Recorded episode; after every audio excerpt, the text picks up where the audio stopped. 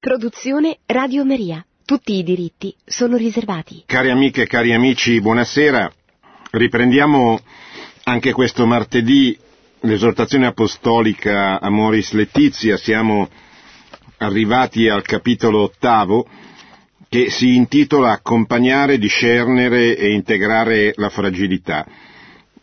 È eh, un capitolo nel quale il Papa fornisce alcune importanti indicazioni pastorali per come comportarsi nei confronti delle diverse situazioni di irregolarità che si pongono davanti a noi nel nostro tempo, eh, cioè eh, situazioni di eh, matrimoni non, eh, non riusciti, eh, falliti, oppure di convivenze, oppure come grazie a Dio capita con eh, sempre maggiore frequenza di conversioni che avvengono quando persone hanno uno o, o, anche più matrimoni alle spalle e convertendosi si trovano a vivere in una situazione che presenta eh,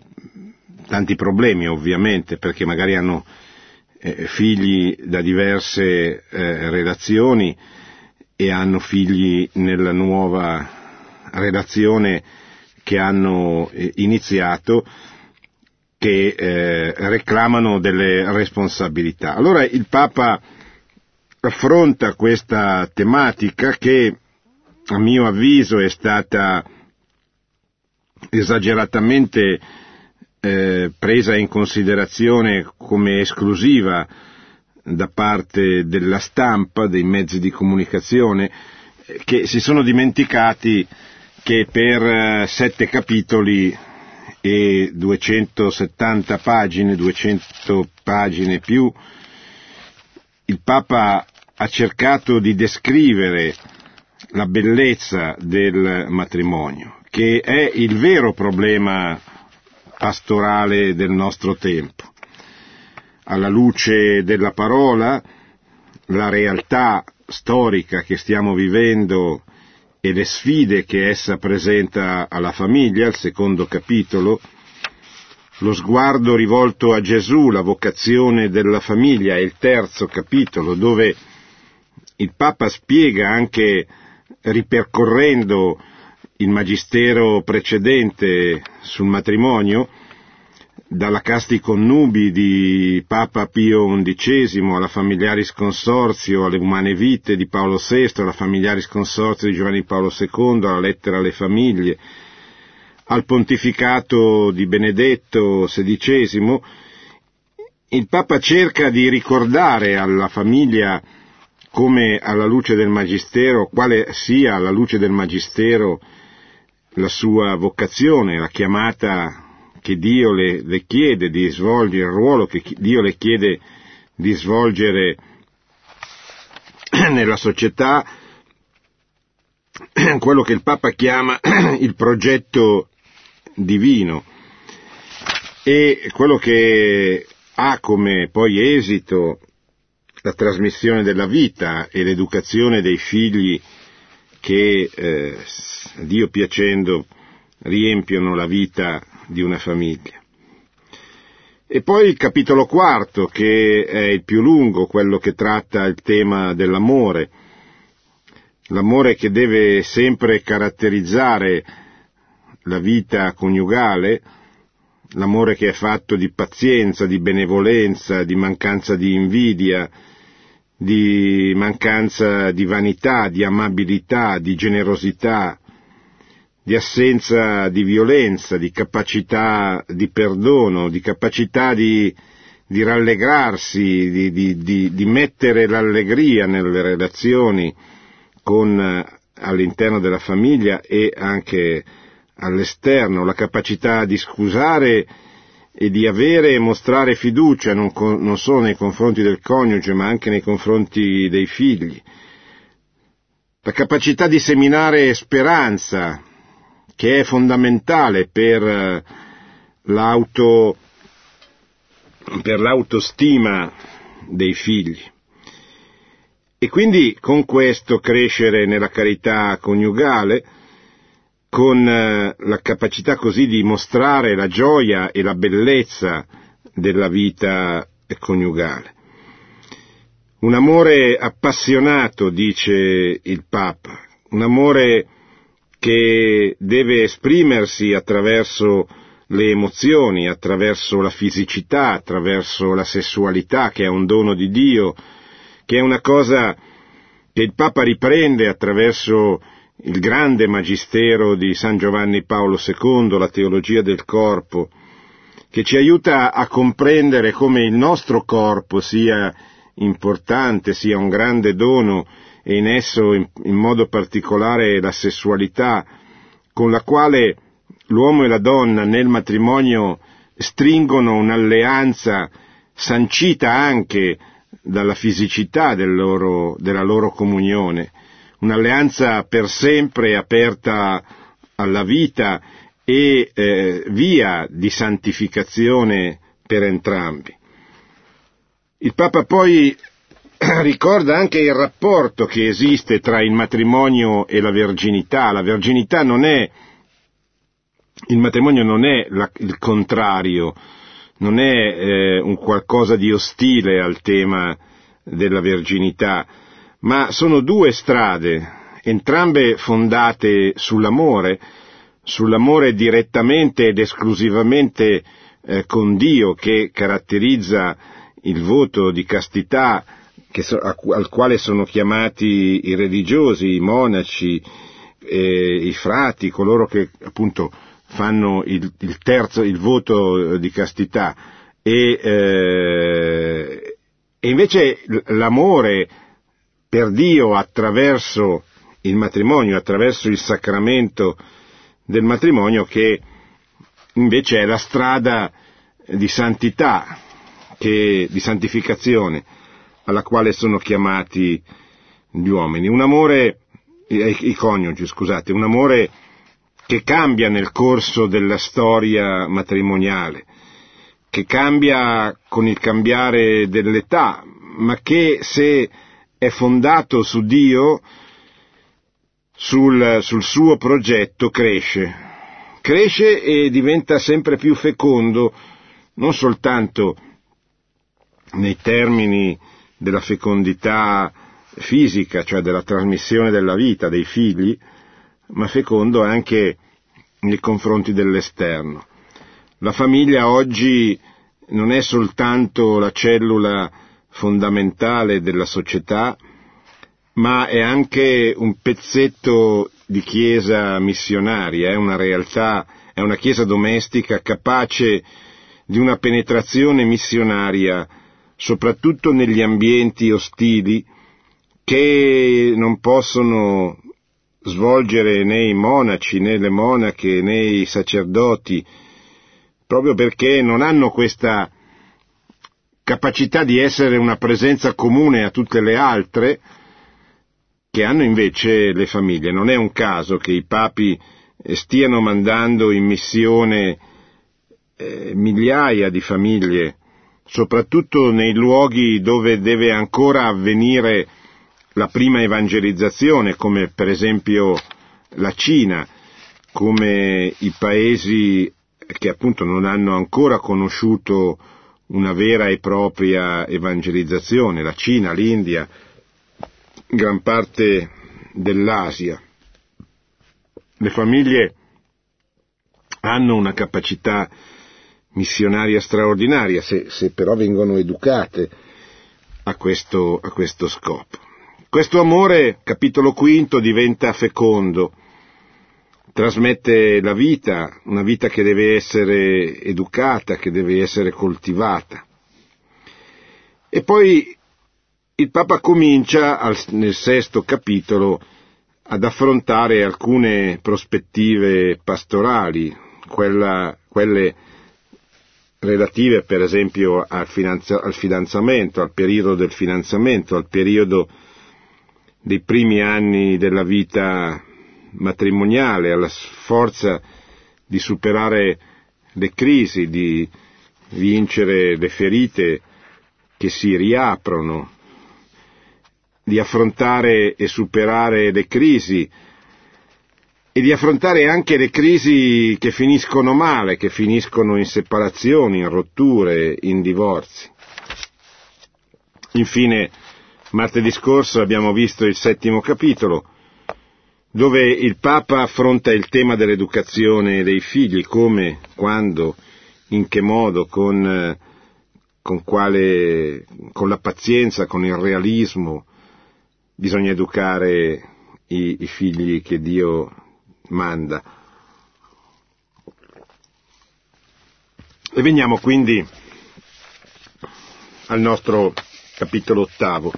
Già il titolo ci aiuta a capire qual è la prospettiva del Santo Padre, accompagnare, accompagnare coloro che sono in difficoltà, non lasciarli soli, non abbandonarli, non voltare loro le spalle, discernere le diverse situazioni, compito soprattutto dei sacerdoti, quando incontrano qualcuno che, vivendo in una situazione di, di irregolarità o di grande difficoltà, magari ritrova la fede, e come dicevo prima sono casi, grazie a Dio, molto frequenti, che avvengono per esempio attorno alle apparizioni di Meggiugorie. Ci sono moltissime conversioni di persone adulte che riscoprono la fede e che si trovano a vivere in situazioni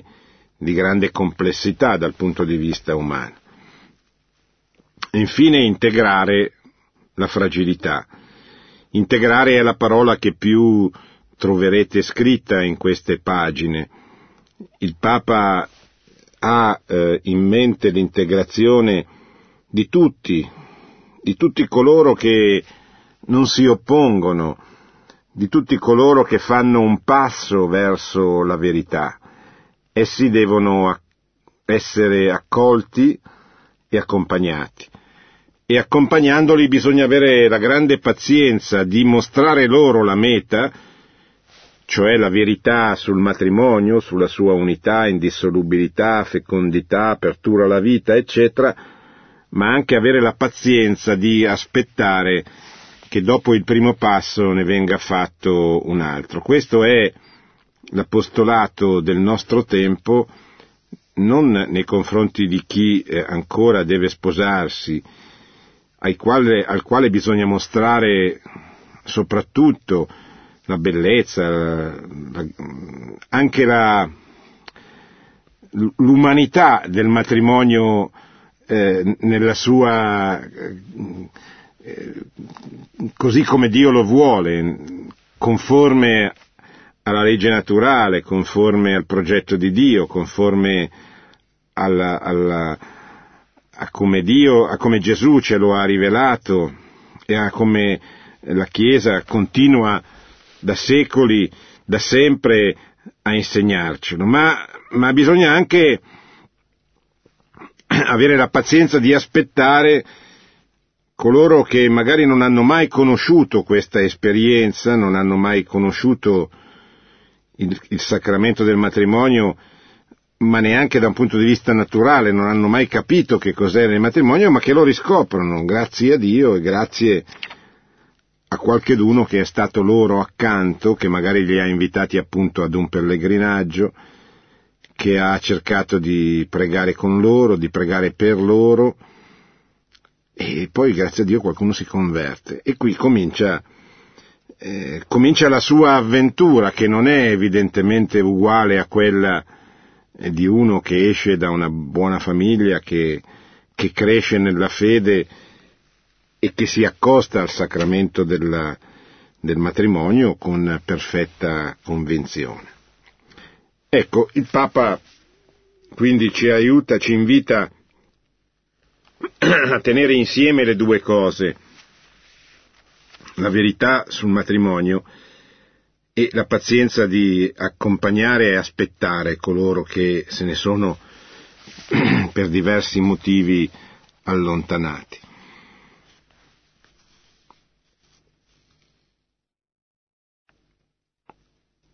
La Chiesa dice il Papa riportando le parole della relazione del Sinodo sulla famiglia del 2014, la Chiesa deve accompagnare con attenzione e premura i suoi figli più fragili, segnati dall'amore ferito e smarrito, ridonando fiducia e speranza, come la luce del faro di un porto o di una fiaccola portata in mezzo alla gente per illuminare coloro che hanno smarrito la rotta o si ritrovano in mezzo alla tempesta. Non dimentichiamo che spesso il lavoro della Chiesa assomiglia a quello di un ospedale da campo. E dentro quest'ottica il Papa ribadisce per l'ennesima volta, lo ha fatto tante volte nel corso dell'esortazione apostolica, la definizione del, del matrimonio cristiano, che è un riflesso dell'unione tra Cristo e la sua Chiesa, e si realizza, scrive Papa Francesco, si realizza pienamente nell'unione tra un uomo e una donna, che si donano reciprocamente in un amore esclusivo e nella libera fedeltà, si appartengono fino alla morte e si aprono alla trasmissione della vita, consacrati dal sacramento che conferisce loro la grazia per costituirsi come Chiesa domestica e fermento di vita nuova per la società.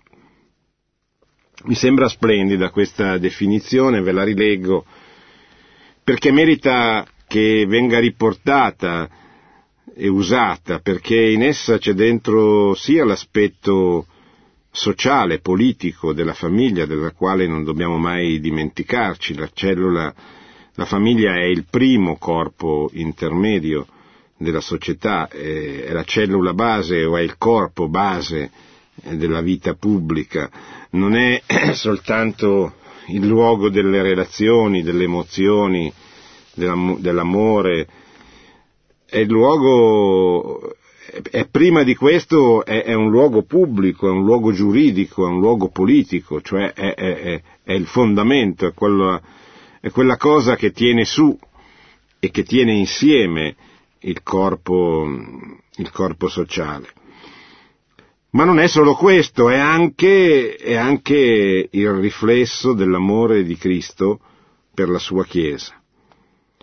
E questo riflesso si, si, si realizza nell'unione esclusiva dell'uomo, di un uomo e di una donna, che si donano reciprocamente in un amore esclusivo e nella libera fedeltà, si appartengono fino alla morte, si aprono alla trasmissione della vita consacrati dal sacramento che conferisce loro la grazia per costituirsi come Chiesa domestica, cioè come luogo di missione, di trasmissione della fede al resto della società.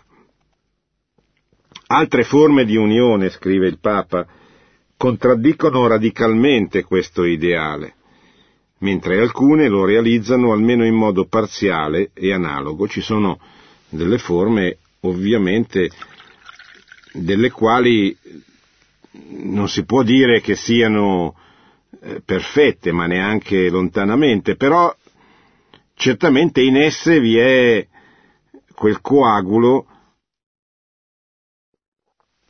quel coagulo dal quale bisogna partire per, nel dialogo con queste persone per arrivare a mostrare loro la pienezza della verità sul matrimonio e ad accompagnarle verso il raggiungimento di questo ideale.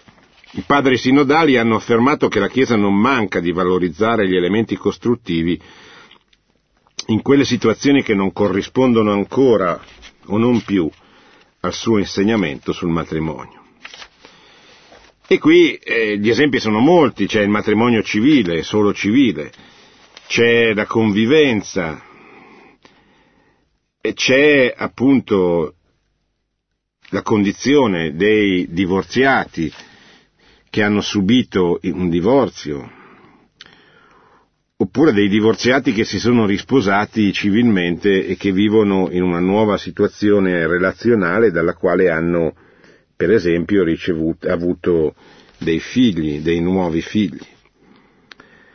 Quindi dice il Papa, questa è la realtà una realtà che non va esagerata, non tutto, il mondo non è l'Occidente, l'Africa conosce altri problemi, l'Asia conosce altri problemi, ma certamente questa situazione è una situazione numericamente importante e significativa eh, nel mondo occidentale e forse più ancora che nel nostro paese in altri paesi ben più secolarizzati e scristianizzati della nostra Italia.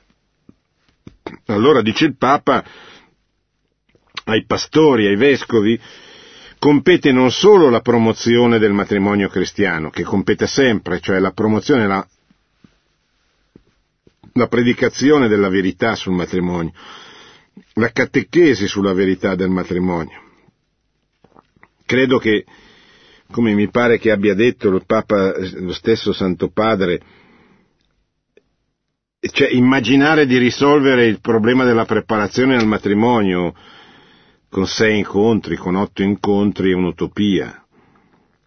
Cioè il matrimonio andrebbe preparato con un lungo itinerario simile a quello del seminario che accompagni o il periodo del fidanzamento o anche no, cioè uno può entrare in seminario e verificare in seminario se ha una vocazione sacerdotale, uno può fare un, uh, un corso, come dire, un, un lungo itinerario di preparazione al matrimonio, un corso sul matrimonio e decidere se poi quella è la sua strada e la sua vocazione, ma certamente non è la strada quella di, di fare rimanere la preparazione al matrimonio, di, di fare sì che la preparazione al matrimonio si riduca a qualche incontro fatto con persone molto lontane che non sono convinte, e che sposandosi e poi se fallisse il loro matrimonio sarebbe un, un ulteriore problema, quindi è molto meglio non sposare le persone piuttosto che sposare delle persone con delle incertezze che poi dovranno, nel caso del fallimento, fare della marcia indietro, chiedere l'annullamento, istituire dei processi per verificare se il matrimonio è, è nullo, non c'è mai stato, eccetera. Ecco, è molto meglio essere rigorosi, essere eh, attenti, precisi prima. Non è un problema se uno non si sposa eh, in, in, chiesa, eh, è molto più un problema se uno si sposa in chiesa senza avere la consapevolezza di quello che sta facendo, senza avere la convinzione che il matrimonio è indissolubile in sé, neanche perché lo dice la Chiesa. E questo però è una verità che sono in pochi a conoscere e che pochi dopo un corso pre-matrimoniale sono in grado di, di far propria. Ecco. Quindi questo è il compito dei pastori, ma non è l'unico compito il discernimento pastorale sulle situazioni di tanti che non vivono più questa realtà è il secondo compito dei pastori. Ma perché molti convivono, si chiede il Papa? La scelta del matrimonio civile o in diversi casi della semplice convivenza molto spesso non è motivata da pregiudizi o resistenze nei confronti dell'unione sacramentale, ma da situazioni culturali e contingenti, è sempre la redazione finale del secondo sinodo, quello del 2015. In queste situazioni potranno essere valorizzati quei segni di amore che in qualche modo riflettono l'amore di Dio. Tutte queste situazioni vanno affrontate in maniera costruttiva, dice il Papa, cercando di trasformarle in opportunità di cammino verso la pienezza del matrimonio e della famiglia, alla luce del Vangelo.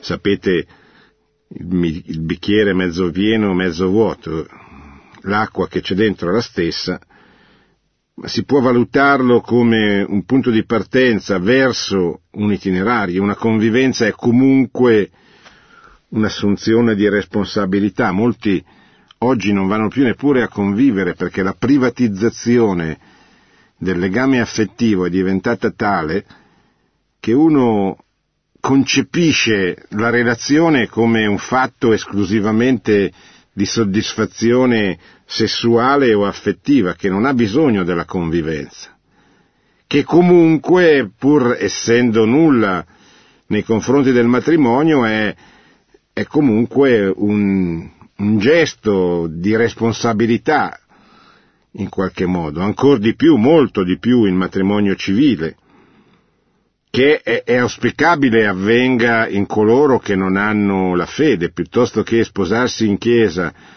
per fare piacere alla nonna o alla mamma, alla suocera, insomma alla mamma della sposa o dello sposo, è molto meglio limitarsi a un matrimonio civile e verificare la propria fede nel corso del tempo, affinché se si decidesse poi di fare il matrimonio religioso si avesse veramente la consapevolezza che il matrimonio, il sacramento del matrimonio eh, prevede l'apertura alla vita e prevede il, la, l'indissolubilità.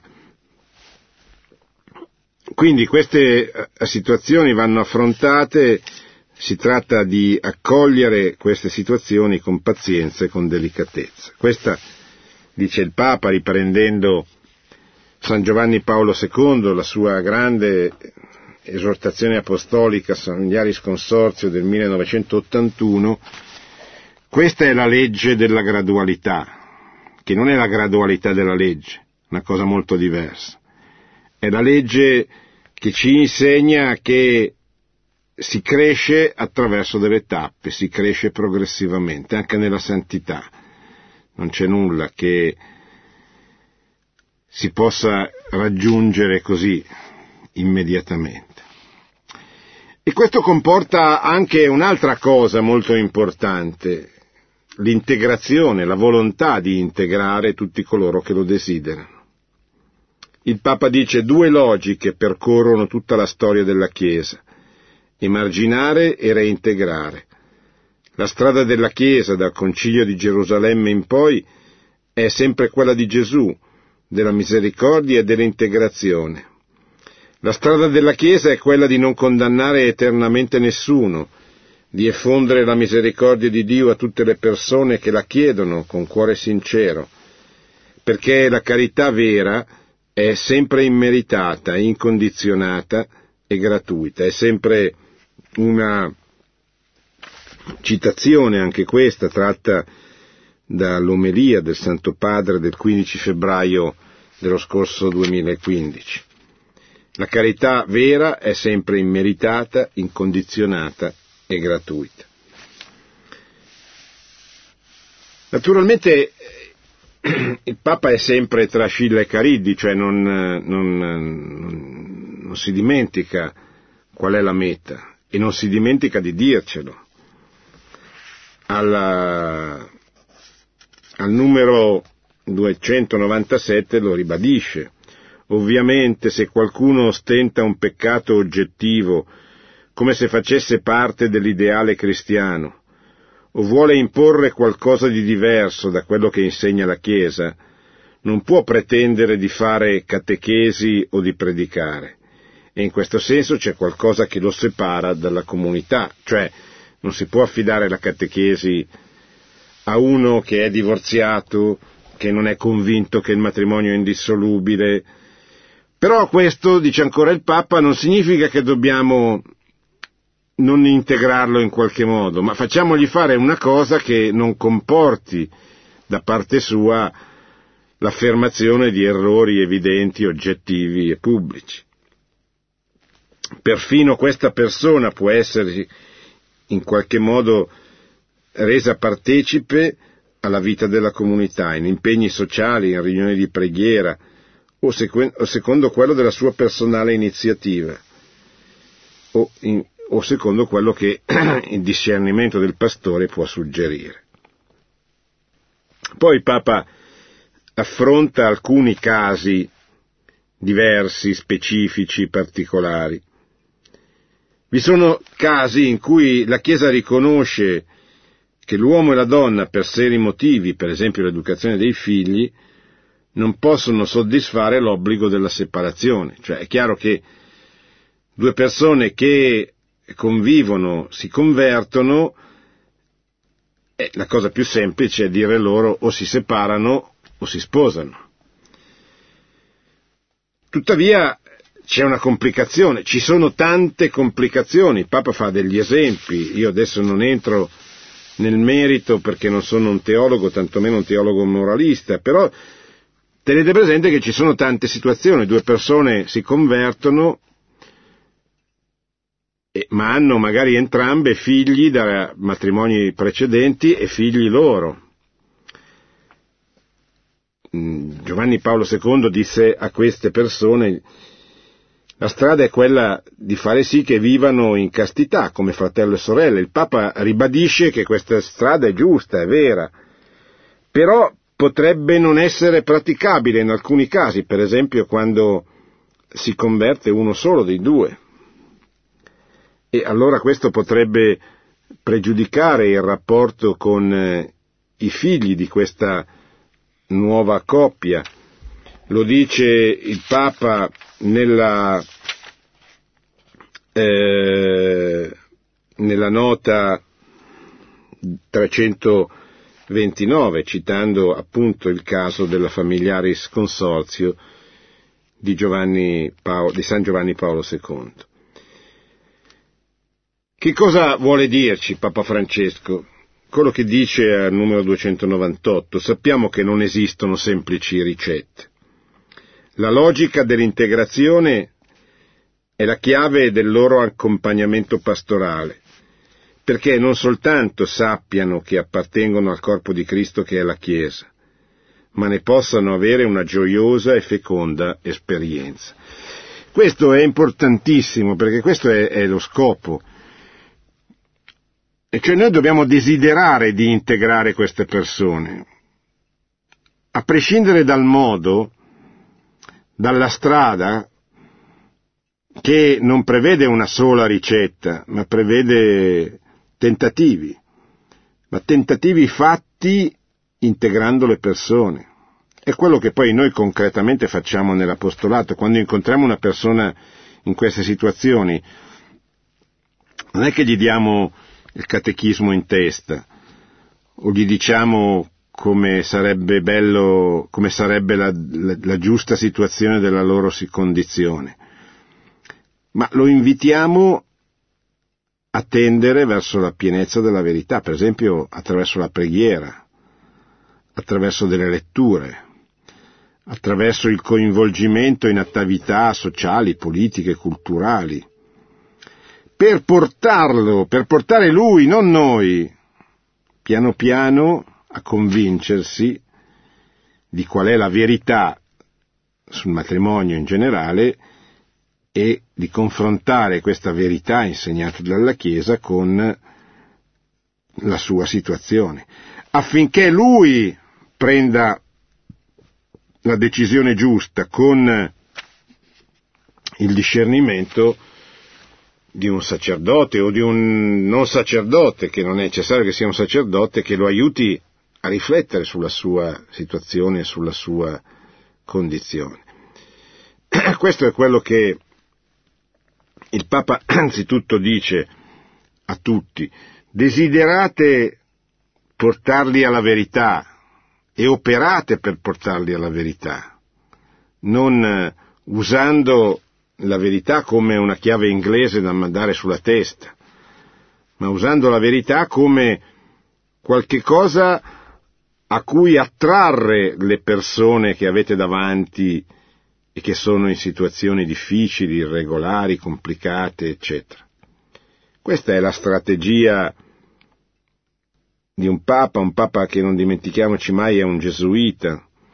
Gesuita fare, farebbe, un figlio di Sant'Ignazio farebbe qualsiasi cosa, qualsiasi, per salvare un'anima, per portare un'anima alla verità il suo scopo non è quello di enunciare teoricamente delle belle verità, il suo scopo, che dovrebbe essere lo scopo di ciascuno di noi, di ciascun battezzato, è quello di condurre le anime alla salvezza, che può avvenire solo nella verità, ma purché noi abbiamo l'abilità, l'intelligenza, la sensibilità, la prudenza, la delicatezza di proporre la verità in modo non acido, aspro, come purtroppo invece in molti casi avviene. Queste persone non devono sentirsi scomunicati, ma possono vivere e maturare come membra vive della Chiesa, sentendola come una madre che li accoglie sempre, che si prende cura di loro con affetto e li incoraggia nel cammino della vita e del Vangelo. Spesso non dobbiamo mai dimenticarci che se noi non abbiamo commesso certi errori non è per merito nostro, ma è solo perché il Signore ha tenuto una mano sulla nostra testa. Ci ha dato così la mano impedendoci di compiere degli errori che altri, magari molto migliori di noi, hanno commesso e sono andati fuori strada. Quindi non aspettatevi, dice il Papa, da questa esortazione una nuova normativa generale di tipo canonico applicabile a tutti i casi.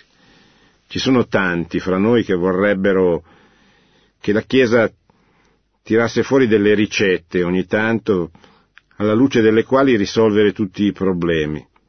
Come ha detto all'inizio, all'inizio, proprio all'inizio del documento Papa Francesco, non pensiate che tutti i temi, tutti i problemi debbano essere risolti con un intervento del Magistero, perché non è così. Il Magistero non ha questo scopo. Il Magistero ha lo scopo di condurre in generale il popolo alla verità della salvezza. Non ha lo scopo di risolvere tutti i problemi, di fornire un prontuario una specie di ricettario per tutte le cose che inevitabilmente finirebbe nella casistica e finirebbe a provocare degli scrupoli invece che a risolvere dei problemi. Bisogna avere questo atteggiamento di discernimento e il Papa lo dice, lo dice al numero 300, lo dice, mm, lo dice anche per, per evitare che si abbiano degli atteggiamenti sbagliati, lo dice bene al numero 300, questi atteggiamenti sono fondamentali per evitare il grave rischio di messaggi sbagliati, come l'idea che qualche sacerdote possa concedere rapidamente eccezioni, o che esistono persone che possano ottenere privilegi sacramentali in cambio di favori. Non è questo, attenzione. Il Papa non è uno di manica larga come magari qualcuno vorrebbe far credere. Il Papa è uno che è capace di distinguere e ci aiuta a distinguere la verità a cui tendere il punto di partenza di tante famiglie eh, lontane dalla verità. Come, come condurle alla verità? Questo è il problema di oggi, è il problema del nostro tempo e non è il problema soltanto e, e, e, tanto dei cattolici che incontriamo in chiesa, di quel 10-15% che tutte le domeniche frequenta le nostre chiese, ma questo è il problema dell'80-85% degli italiani che non mettono mai piede in chiesa, ma che anche loro in qualche modo devono essere raggiunti dalla proposta di Cristo, dal, dal disegno salvifico chiesa, portato avanti dalla Chiesa Cattolica. Quindi il Papa indica ancora tante situazioni, condizionamenti, difficoltà, attenuanti che possono indurre le persone a compiere degli errori e a trovarsi poi in situazioni eh, oggettivamente eh, irregolari. Invita sempre a percorrere, siamo al numero 306, la via Caritatis, a proporre tutto il matrimonio, non un matrimonio di serie B. Per evitare qualsiasi interpretazione deviata, ricordo che in nessun modo la Chiesa deve rinunciare a proporre l'ideale pieno del matrimonio, il progetto di Dio in tutta la sua grandezza. E questo se lo ricordino coloro che continuano a criticare il Papa di tendere al compromesso, di non dire la verità, di essere così debole e fragile nei confronti di chi afferma invece la verità nella sua pienezza. Non è vero, sono bugie queste. Il Papa, sto leggendo il numero 307, per, qualsi, per evitare qualsiasi interpretazione deviata, ricordo che in nessun modo la Chiesa deve rinunciare a proporre l'ideale pieno del matrimonio, il progetto di Dio in tutta la sua grandezza. E ancora la tiepidezza, qualsiasi forma di relativismo, un eccessivo rispetto al momento di proporlo, sarebbero una mancanza di fedeltà al Vangelo e anche una mancanza di amore della Chiesa verso i giovani stessi. Comprendere le situazioni eccezionali non implica mai nascondere la luce dell'ideale, dell'ideale più pieno né proporre meno di quanto Gesù offre all'essere umano. Quindi Papa Francesco non ci invita a fare sconti, ci dice, ricordatevi che i comandamenti sono dieci, non undici, ma non fate nessuno sconto su quei dieci.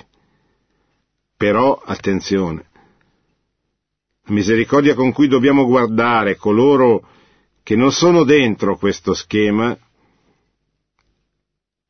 chiede al nostro cuore, alla nostra volontà di fare qualche cosa, come fece il buon samaritano che si piegò sulle ferite, le curò, mettendoci del suo, dei soldi, del tempo, dello sforzo fisico, ma non passò oltre. E noi rischiamo di passare oltre se ci limitiamo a dire come dovrebbe essere e non facciamo nessuno sforzo, anzitutto nella preghiera, per convincere il cuore di chi ha sbagliato come il figlio al prodigo di tornare a casa. Ma per tornare a casa bisogna avere un padre buono che tutte le sere esce a vedere se il figlio che si era perduto, che se n'era andato, casomai stesse per tornare. Se non c'è questo padre buono che aspetta, che accoglie, che ama, il figlio che si è allontanato difficilmente tornerà. Se noi non amiamo le persone che hanno sbagliato, queste faranno più fatica a convertirsi. E Dio ci chiederà conto dell'acidità del nostro cuore, della ristrettezza del nostro cuore. Ora, questo è quello che anima Papa Francesco in questo documento, in, questo, in particolare in questo capitolo ottavo. Dire la verità sempre, senza sconti, e tuttavia accompagnare con pazienza e con compassione le persone che si sono allontanate. Il Papa dice ancora, io comprendo coloro che preferiscono una pastorale più rigida, che non dia luogo ad alcuna confusione. Certo, è più semplice. Sarebbe più semplice dire, signori, le cose stanno così, e chi ha sbagliato peggio per lui, se vuole ritorni, se no continui. Ma il Papa non ci dice questo. Non ci dice ribadite la verità e basta. Ci dice ribadite la verità, ma ribaditelo in modo che non offenda, che non allontani, che non ferisca chi nella verità non sta dentro. E accompagnatelo questo che si è allontanato. Accompagnatelo verso il ritorno verso la meta. Questo è quello che c'è scritto in questo documento. Non è un documento buonista, non è un documento relativista, non è neanche un documento acido che si limita a dire la verità in modo un po' astratto.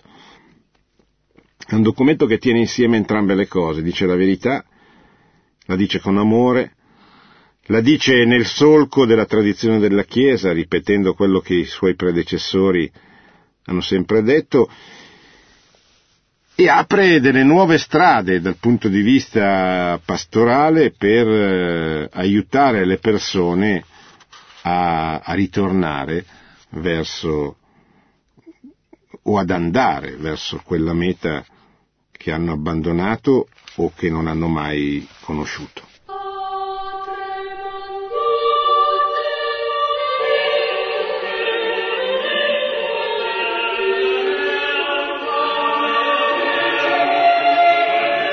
Pronto? Sì, pronto, buonasera professore Infernizi. Buonasera. Eh, chiamo dalla provincia di Pesaro, mi chiamo Antonello. Sì. Eh, io eh, la, la, domanda è semplice, corta, eh, volevo sapere se si può solamente celebrare il matrimonio in chiesa, non civilmente.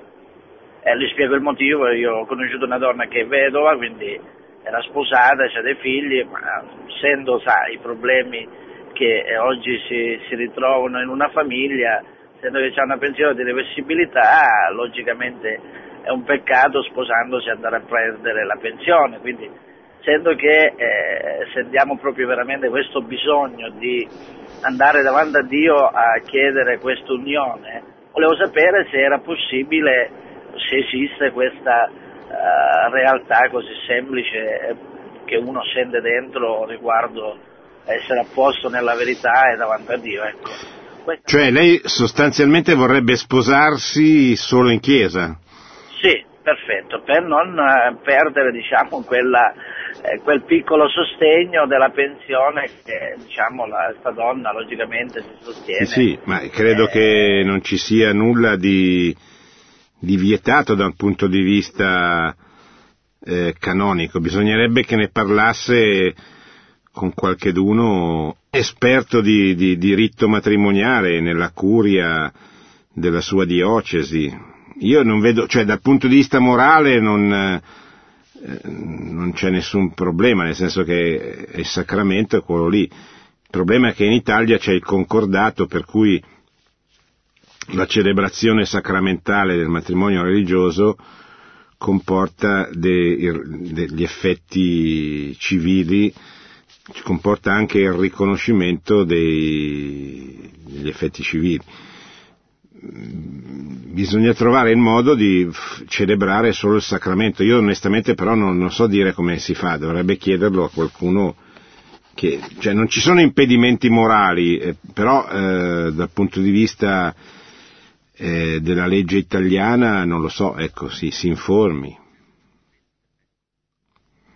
Mi dicono dalla regia che serve una dispensa del vescovo.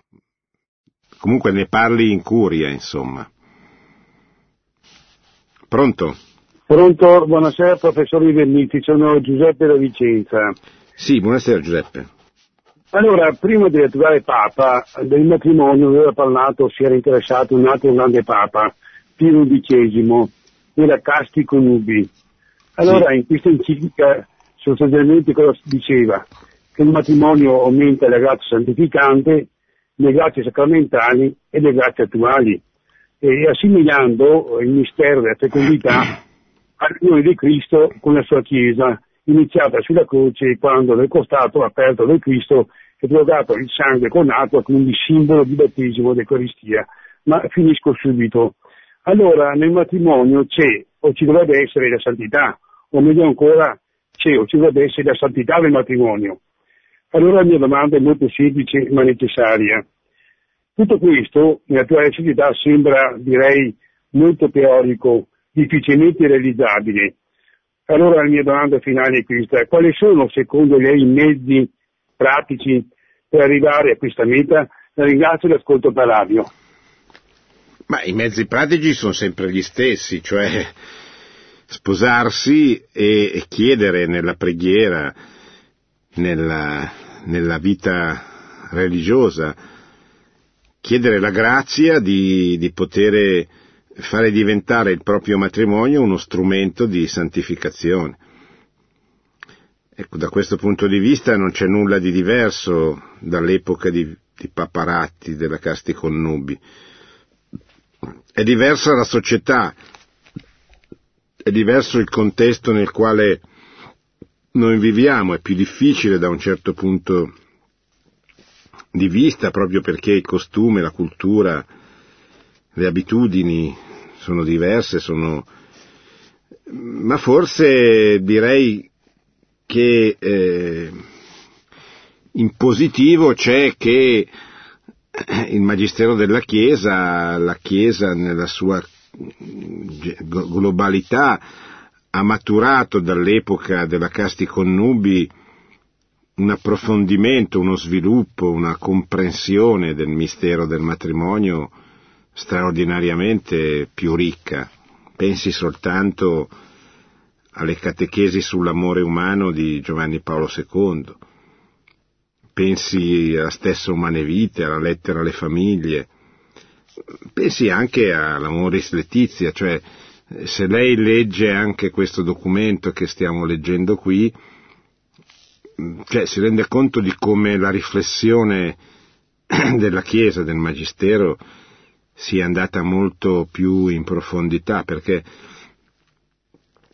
come spesso accade, è proprio quando un'istituzione viene attaccata che per difenderla se ne scoprono le, le ragioni ultime, le ragioni più profonde.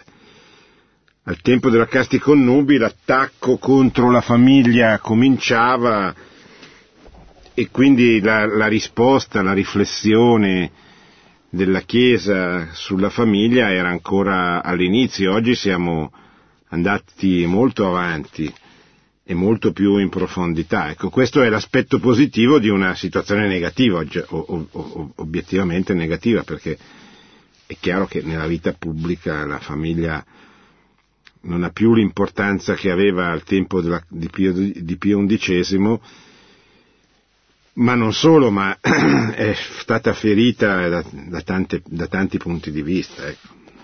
Pronto? Sì, buonasera. Buonasera. Buonasera, sono eh, Joseph da Torino, di origine giordana. Senta, io eh, sono molto impegnato mh, con un gruppo di filosofia, con tante persone, a far apparire la Chiesa in un certo modo e le assicuro che è terribilmente difficile perché la Chiesa non è convincente, non appare come dovrebbe apparire, ha accumulato nel tempo molti colpi, molti ritardi. Oggi penso che sia veramente meglio che guardi al suo interno piuttosto che fare delle bellissime parole come quello che ha detto lei, ha detto il Papa, facendo appelli all'esterno per recuperare persone smarrite o hanno lasciato la Chiesa abbandonata.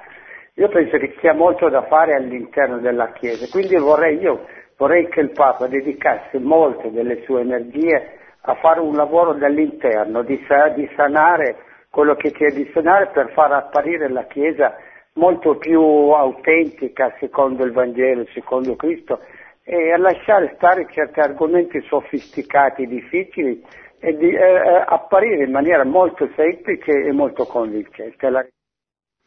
Sì, ma vede, noi abbiamo un po' tutti così la tentazione di dire al Papa cosa dovrebbe fare. È un po' come quando gioco alla nazionale di calcio, che tutti vorrebbero che giocassero i loro beniamini convinti che se giocassero loro i risultati sarebbero sicuramente eh, migliori. Io credo invece che noi dobbiamo lasciar fare al Papa il suo mestiere e preoccuparci di diffondere quello che i papi scrivono, dicono, eccetera. Quello che lei dice è vero, ma peraltro è quello che Benedetto XVI, ma anche e Papa Francesco, forse ancora di più, stanno facendo. Cioè, è, chiaro che la Chiesa ha delle, delle ferite, delle, delle ombre, non solo nella sua storia, ma anche nella sua attualità. Del resto è una società fatta da uomini, anche noi siamo la Chiesa, quindi i nostri peccati oscurano la vita della Chiesa, così come la nostra eventuale santità la eleva e la aiuta a crescere. Eh, però la Chiesa non può eh, essere ridotta alle sue ombre e ai suoi peccati. Nella Chiesa c'è una tradizione ininterrotta di santità. C'è una, una, una tradizione che è, oggi è visibile, ma chi aiuta le persone che soffrono? Chi aiuta le persone che sono ferite? Chi aiuta i profughi che hanno fame, che non sanno dove andare? Chi educa i bambini? Non solo, fosse solo questo. Cioè, oggi una persona normale, di buon senso, gli viene da piangere se pensa a quanti vuoti esistono nell'educazione di tante città d'Italia perché non esistono sufficienti oratori, preti che fanno il loro dovere di educatori che portano via dalla strada le persone. Ma lei vuole scherzare che patrimonio di santità esiste ancora oggi? Ma pensi a Madre Teresa di Calcutta, ma pensi a San Giovanni Paolo II, a Paolo VI, beato che diventerà santo, a San Giovanni XXIII. Pensi a tutte le donne, suore, che pregano nei monasteri, che si rovinano la salute negli ospedali, o ai missionari che vanno in giro per il mondo a predicare il Vangelo. E noi ci facciamo oscurare da qualche caso drammatico, sconcertante, da condannare di pedofilia, per l'amor di Dio, ma è qualche caso enfatizzato da una stampa che odia la Chiesa e che vuole trovare sempre l'occasione per denigrarla, mentre ci sono ambienti, luoghi che eh, compiono questi, questi, atti, per esempio di pedofilia, in, misura infinitamente maggiore di quella compiuta dai preti, nessuno lo dice. Che cosa succede nelle palestre o nelle scuole o negli ambienti che negli ambienti per esempio negli ambienti LGBT, degli ambienti dell'omosessualismo diffuso. Quanta corruzione, quanti scandali. Allora, noi non dobbiamo lasciarci eh, così condizionare da una cultura, da una stampa che è ostile, che è nemica, che è alla ricerca di ogni occasione per denigrare la Chiesa, che certamente ha le sue ombre, ma anche le sue luci. E le luci, e le luci sono molto di più delle ombre, come una persona onesta non fa fatica a vedere. Per ogni prete che viene condannato ce ne sono mille che fanno il loro lavoro tutti i giorni oscuramente senza che nessuno se ne accorga. Pronto? Prego. Pronto, buonasera. Io mi chiamo Giuseppina. Sì. Siamo dalla provincia di Salerno. È la prima volta che chiamo a Radio Maria, anche se l'ascolto spesso di frequente verso quest'ora, e colgo l'occasione per lanciare una freccia positiva riguardo all'argomento toccato sul matrimonio. Sembra assurda la mia storia, ma la voglio dare come testimonianza. Io ho 49 anni e per anni sono stata sposata con un uomo solo con il rito civile. Questo matrimonio è durato, però nel tempo io partivo sempre alla ricarica perché desideravo il rito religioso. Una promessa fatta all'inizio anche da parte sua, ma poi rinviata e mai mantenuta nel tempo, ha portato il rapporto a una freddezza totale. Sembra assurdo perché intanto io sono rimasta nove anni fa da sola con tre figli e voglio dire questo perché per tutte quelle persone che tante volte si trovano in difficoltà, anche nel matrimonio stesso, che se una persona ti dice io ti voglio bene, ti amo e lo fa per tutta la vita, lo fa subito con il rito religioso, non aspetta un se, un ma, un dopo, non accampa delle, delle, delle discussioni inutili. Il discorso è questo, che se ci si ama, ci si ama per tutta la vita. Il matrimonio religioso è talmente bello che se uno lo vive in profondità si sente ricco anche quando non tiene nulla. Alla fine di tutta questa storia che poteva sembrare triste e brutta, io sono rimasta da sola con i figli e c'erano giorni che non c'era un centesimo nel portafoglio, ma ringrazio mille volte il buon Dio perché Gesù si è servito di chiunque per aiutarmi, anche senza che io mi sporgessi più di tanto a chiedere un favore. Come ci sono arrivata a questa provvidenza? Con la preghiera. La preghiera è un'arma a doppio taglio, la voglio consigliare a chiunque sia nella fede, perché Gesù ogni volta che noi lo chiamiamo nella preghiera è con noi, vive con noi, lavora con noi e vorrei dirlo veramente a tutti quelli che si sono allontanati anche dalla Santa Messa, perché quando ci si va a messa e si va a ricevere l'Eucarestia si ha una marcia talmente grande in più nella vita che non ci sono ostacoli. In tutto questo voglio aggiungere un'ultima cosa. Oggi come oggi, a 49 anni, grazie a Dio siamo rimasti solo io e l'ultimo ragazzino piccolo che sta continuando gli studi perché mo finisce la seconda media. Ma il discorso è questo, che pure se fossi sotto il ponte dell'ultima stazione non mi importerete, perché c'è qualcosa che tutto il male che sta intorno non ci può togliere se noi non vogliamo la dignità umana e ce la dà solo Cristo. Io questo Bene. volevo dire. Grazie, grazie Giuseppina, grazie molto. Pronto? Pronto? Sì, Sì, buonasera professore Vernizzi, sono Marco da Roma. Sì. Proprio po- poco fa, leggendo il Vangelo mm, di Giovanni, mi sono imbattuto in quel passo in cui Pilato chiede a, a Cristo che cos'è la verità, a testimonianza che già a quei tempi spesso chi aveva il potere politico non necessariamente sapeva come esercitarlo, cosa fosse la verità. E io volevo chiederle se comunque in tema di famiglia non sarebbe già dalle scuole impa- importante partire da una educazione a una certa sobrietà che non è pauperismo ma che è invitare a dare un giusto valore alle cose, ai rapporti, evitando la sovraesposizione sui social media, evitando le giuste e invitando a dare, come dire, a crearsi una scala di priorità più che altro di onestà verso se stessi, perché io condivido, come dire, ad esempio la passione per i viaggi o per gli svaghi, però mi capita insomma di sapere di diverse persone che dichiarano, non so, di non aver soldi per questa mercificazione no, per una famiglia, per dei figli e poi ogni mese fanno viaggi a destra e a sinistra in tutta Europa. Ecco, mi chiedevo se come cristiani non dovremmo riscoprire una certa etica un po' stoica della rinuncia, dell'ascesi, del silenzio, del nascondimento. Sì, certo, non, non ci sono dubbi, la sobrietà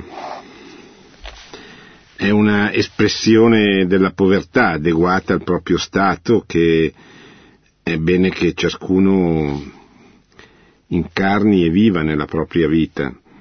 Soprattutto direi con un'attenzione maggiore alla generosità. Ecco, oltre che la sobrietà nella propria vita e più della sobrietà nella propria vita, credo che sia importante la generosità, cioè l'aiuto al prossimo, anche quello materiale, l'elemosina, eh, il mettere il proprio tempo, il proprio denaro per chi ce l'ha, a- al servizio di, di grandi ideali, di grandi prospettive. Ecco. Pronto? Pronto? Prego. Professore, ascolti un po'. Prego. niente. Io ho un figlio che si, vuole, si sposa civilmente e fa battezzare la bimba. Io questa cosa non riesco a, a mandarla giù, perché per me il matrimonio civile non mi conta. Per me la, la- insomma, la coppia deve essere, siccome sono battezzati tutti e due, questa cosa non riesco a capire. Ecco. Ma signora, se suo figlio non ha la fede, non, non si ritiene cattolico, non è praticante, è meglio che non si sposi in chiesa. Perché se non deve sposarsi in chiesa per fare un piacere a lei, deve sposarsi in chiesa se crede nel sacramento che va a ricevere. Quindi, eh, se non ci crede, se non ha la fede, è molto meglio che faccia un matrimonio civile che è già un segno di assunzione di responsabilità che non, non deve essere sottovalutato. Cioè uno che fa un matrimonio civile è una persona che dal punto di vista civile si assume la responsabilità di costituire una famiglia. E questo è un valore anche a prescindere dalla fede, perché la fede è un dono, cioè non è un, valo, è un valore certo, ma, ma, ma, è un dono, non è una cosa che, eh, che, si può dare a chi non ce l'ha, si può obbligare uno a, ad averla. Quindi lei preghi tanto per la conversione di suo figlio, faccia celebrare tante messe perché suo figlio, sua nora si convertano, ma non pretenda che da non cattolici facciano quello che devono fare solo coloro che cattolici lo sono veramente e che credono nel sacramento. Purtroppo molti matrimoni poi finiscono male anche perché c'è questo equivoco, poi succede che devono chiedere l'annullamento, la sacra rota, ma non sanno se è vero, non sanno come fare, è un grande pasticcio. No, lei preghi tanto per suo figlio, perché si converta lui e sua moglie, ma non, eh, non pretenda che facciano delle cose che non devono fare se non sono convinti di doverle fare. Bene, siamo arrivati alla fine, siamo a mezzanotte, ringrazio il uh, Luca in regia, ringrazio coloro che sono intervenuti, vi ricordo che abbiamo fatto l'ottavo capitolo, martedì prossimo concluderemo con la spiritualità coniugale e familiare, che è l'ultimo capitolo eh, di Amoris Letizia, l'abbiamo, non dico letto, però passata tutta, è un documento molto importante che segnerà i prossimi anni della vita della Chiesa ed è un documento che ci aiuta a tenere insieme queste due grandi questi due grandi aspetti dell'essere cristiano, cioè la verità e la carità. La verità sul matrimonio, sulla famiglia e l'attenzione a coloro che si sono allontanati, che hanno sbagliato, perché ritornino o perché comincino ad arrivare eh, qualora non avessero mai avuto il dono della fede. Grazie, buona notte e buona settimana a tutti. Produzione Radio Maria. Tutti i diritti sono riservati.